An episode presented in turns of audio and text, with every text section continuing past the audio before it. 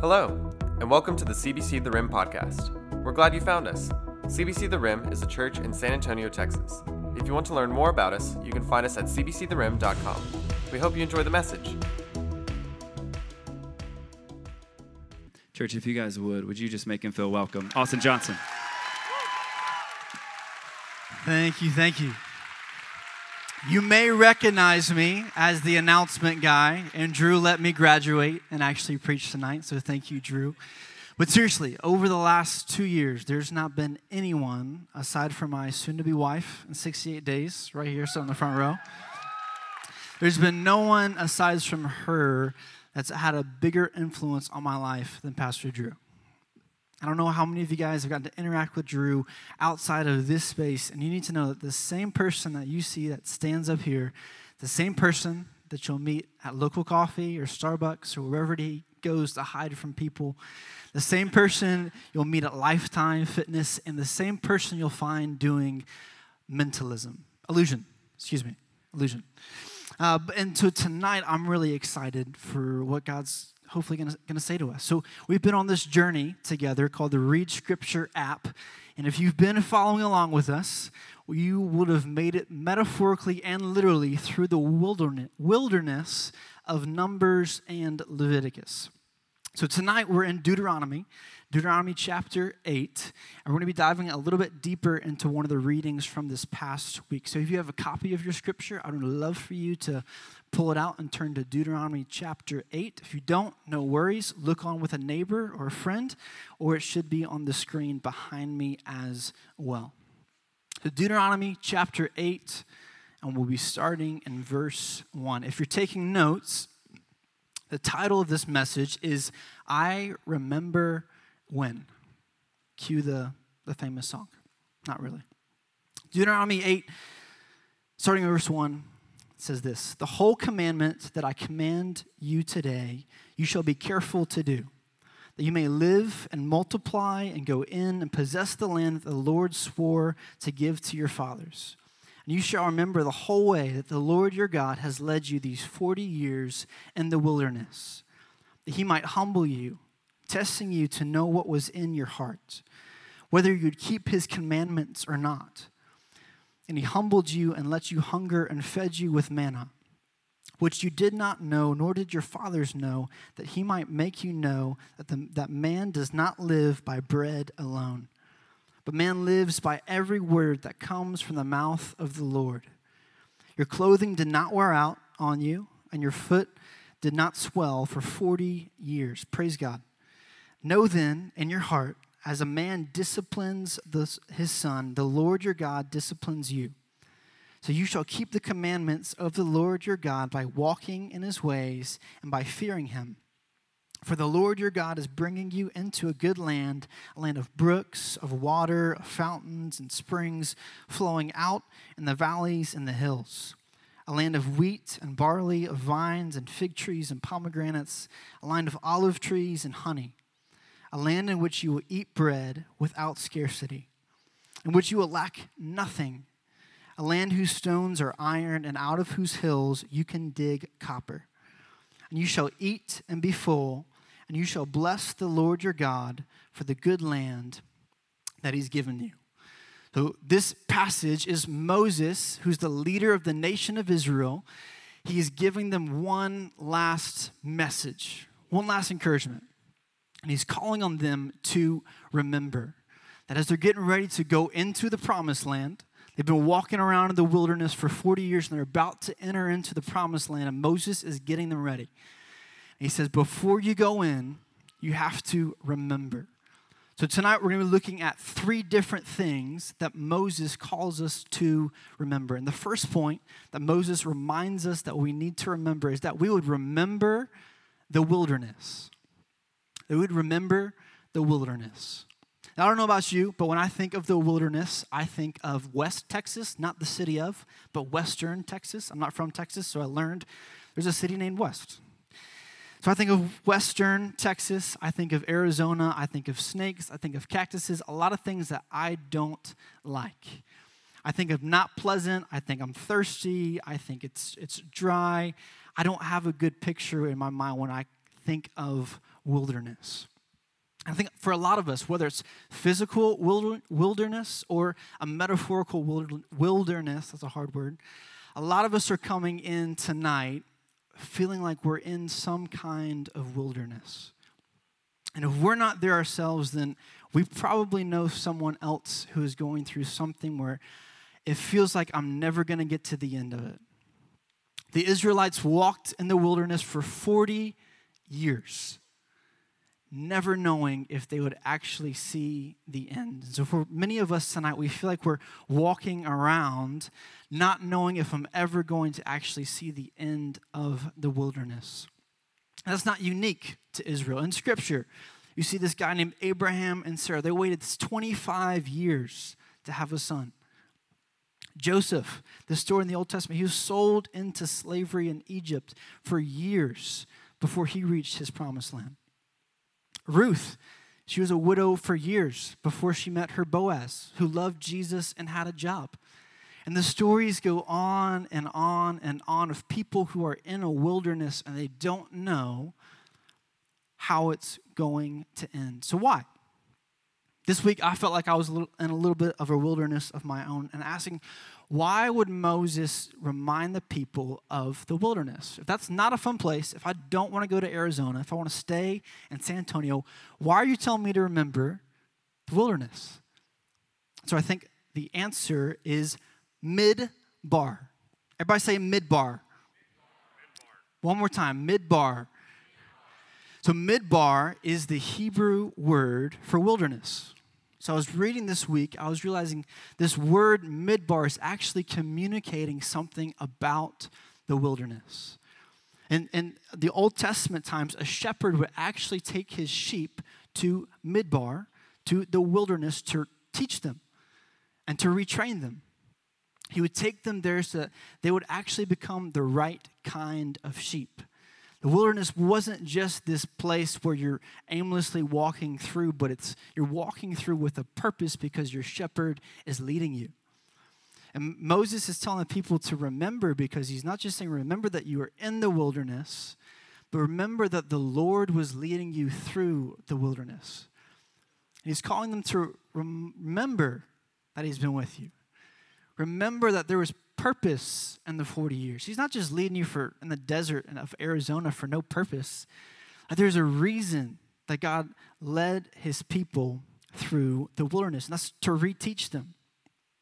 I think the people, before they entered into the promised land, there's this story, Drew, Drew mentioned it earlier, of he sent these, these two spies, or these 12 spies, excuse me, into the promised land to scout it out. They just come from Egypt, the most powerful country on earth. They send these 12 spies into the promised land. Check it out. Before they move the rest of the people in, and they come back and they give a report, and they're scared to death. The people are massive, they're giants. And they say, You know what, God? I, I recognize you literally just saved us from slavery in Egypt, but I don't think that you can conquer these giants in the promised land.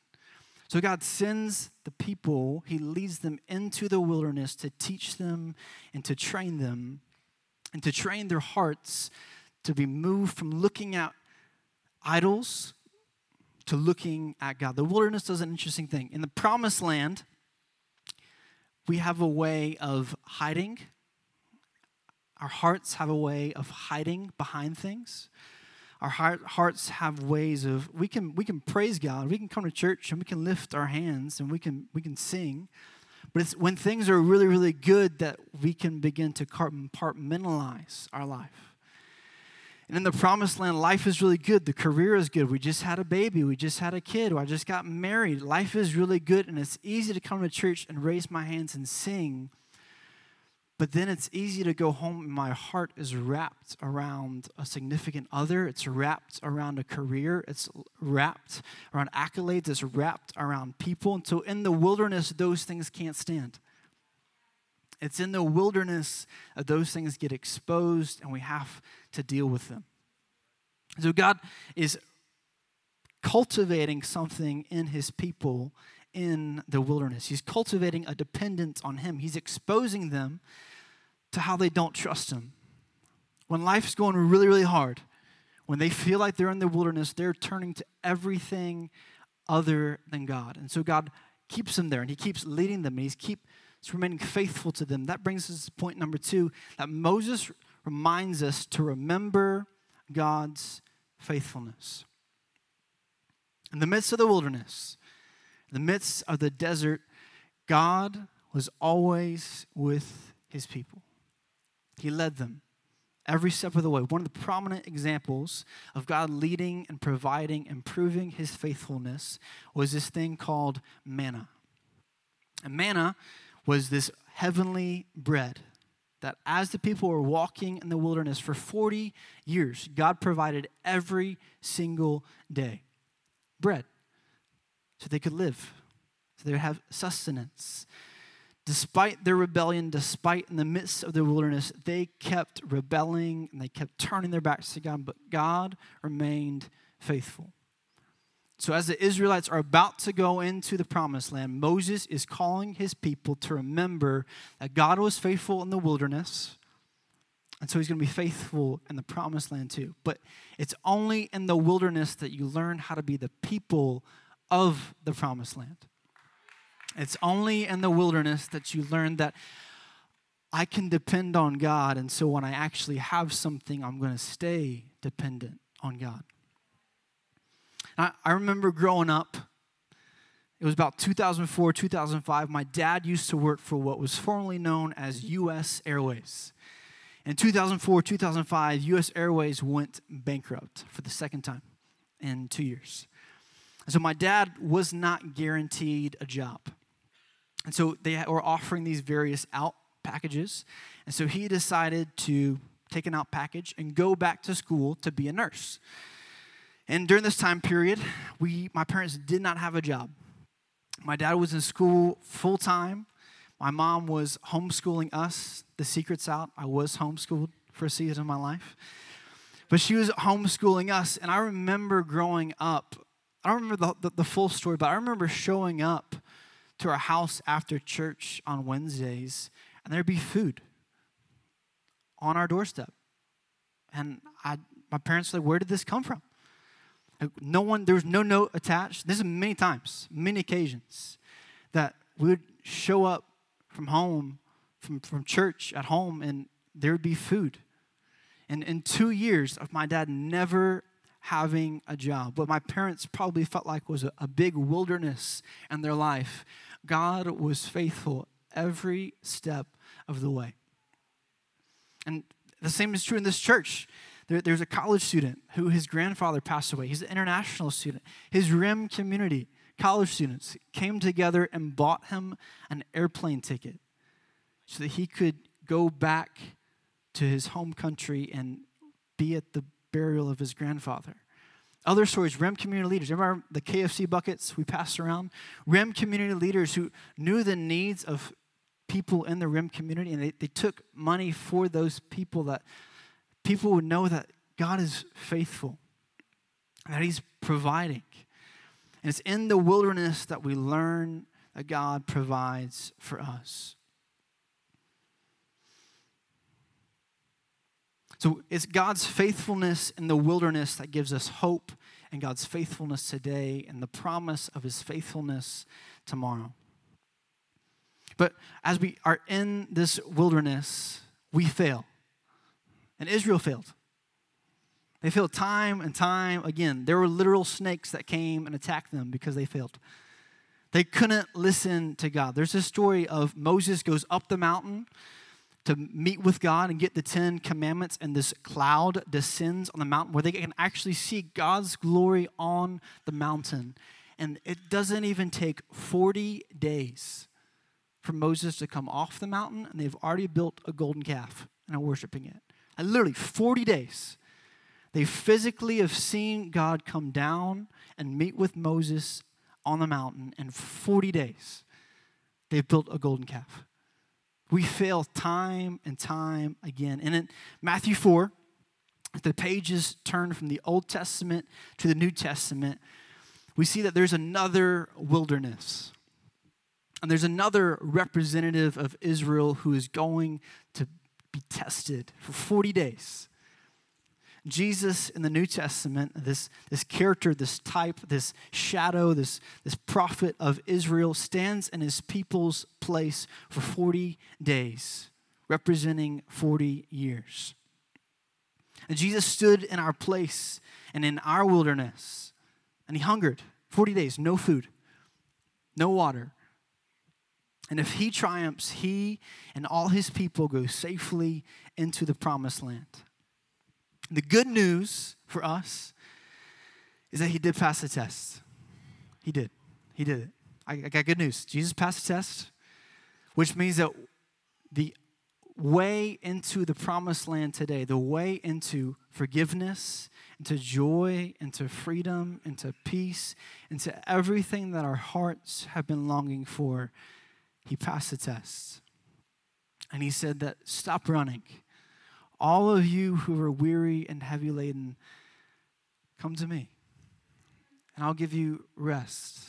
I will invite you into the promised land. Jesus, he's called the bread of life. Manna, he God provided food, bread for his people to live. Jesus is the bread of life, offering himself to me and to you and to all of us in the midst of our wilderness and saying, Come and eat. Come and drink. Come and enter into my rest. So we remember the Father's faithfulness. We remember the wilderness. We remember everything that God's done to lead us through the wilderness. And we remember his faithfulness that every step of the way he's been there. Even when we don't see him moving and working, he is working and he is moving. In the wilderness and in the promised land, he's in both places. But in order for us to enter into the promised land, we have to learn to be people of the promise. And we learn to be people of the promise. The third point, what Moses calls us to remember, is to remember our forgetfulness. To remember our forgetfulness. So, like I said, in 68 days, I am getting married. Praise God. Come on. And I am by no means a relationship expert. Come on. I'm by no means a relationship expert and don't claim to be. But what I do know is that I can't just tell Sarah I love her once a month and for expect her to know that I love her. Like I want to tell her every single day that I love her and that I'm on her team that no matter what happens, that I am for you. Otherwise, it's it, this tendency of does he really love me? Do, do I really believe that he loves me? Like, I haven't heard that I love you in a while. So Moses tells us to remember our forgetfulness because this is what he says will happen when we forget what God's done, when we forget the wilderness, when we forget his faithfulness. This is what happens. Verse 11. Take care lest you forget the Lord your God by not keeping his commandments and his rules and his statutes, which I command you today. Lest when you have eaten and are full and have built good houses and live in them, and when your herds and flocks multiply, and your silver and gold is multiplied, and all that you have is multiplied, then your heart will be lifted up, and you forgot the Lord your God, who brought you out of the land of Egypt, out of the house of slavery, who led you through the great and terrifying wilderness with its fiery serpents and scorpions and the thirsty ground where there was no water, who brought you water out of the flinty rock, who fed you in the wilderness with manna that your fathers did not know, that he might humble you and test you to do you good in the end. God testing us is for our good. Beware lest you say in your heart, My power and the might of my hand have gotten me this wealth. You shall remember the Lord your God, for it is he who gives you power to get wealth, that he may confirm his covenant that he swore to your fathers, as it is this day. And if you forget the Lord your God and you go after other gods and you serve them and worship them, then I'm warning you today that you shall surely perish. Like the nations that the Lord makes to perish before you, so shall you perish. because you would not obey the voice of the Lord your God. Our forgetfulness leads to our faithlessness. Is when we forget everything that God's done, when we forget the wilderness, when we forget that God provided then, I begin to think that I'm providing now. And I begin to think that I'm going to provide tomorrow. The blessings of the promised land are nothing without the Father. The blessings that we experience in the promised land are just good gifts from the Father, but the real gift is Him. So that's why we've been talking about this idea of Sabbath and remembering that weekly, daily, monthly, we'd have rhythms that we would remember, that we could just look back. When life gets really, really busy and we get caught up in the hustle and the bustle, that we would have moments to remember how God's been faithful, which gives us hope that He's going to be faithful today. It makes me wonder, I, I, I think He's going to be faithful tomorrow too. The sad thing is that we do forget time and time and time again. And it's our forgetfulness that leads to our faithlessness. And unfortunately, our faithlessness has a destination. And it takes us back into the wilderness. When we forget, we become faithless and we move back into the wilderness. So, regardless of where you are tonight, whether you're in the wilderness, whether you're remembering his faithfulness, or whether you're trying to remember not to forget, we have to stop and remind ourselves I remember when. I remember when God was good. I remember the moment that I experienced the joy and the life and the freedom that Jesus bought for me for the first time. When this whole thing of following Jesus seems like it's getting old, that I would slow down, I would remember how simple it is. I would remember that He's just inviting me to come and be with Him. And that He is going to give us rest. And so tonight, as we close, I want to close by doing this, by remembering. So we're, we're going to take couple 120 seconds, two minutes, just to be able to sit and remember to be able to sit, whether that's journaling, that's meditating, that's praying, that we would remember for a moment everything that God's done, how faithful He's been in the wilderness. And if we don't, we haven't seen His faithfulness, that we would ask Him to show us His faithfulness. We would ask ourselves, man, what is God saying to me? And in light of what He's saying to me, how can I follow Him? So we're going to take 120 seconds and we're going to remember.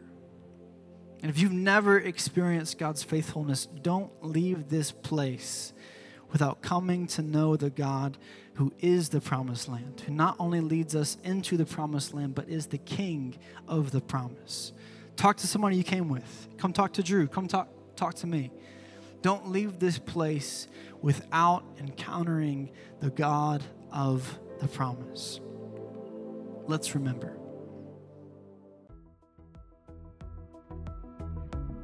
Thank you for listening to the CBC The Rim podcast. If you like the message, then check us out at cbctherim.com. There you can learn more about our gathering times, upcoming events, or how to get more involved. You can also follow us on Facebook and Instagram at CBC The Rim. Thanks for listening.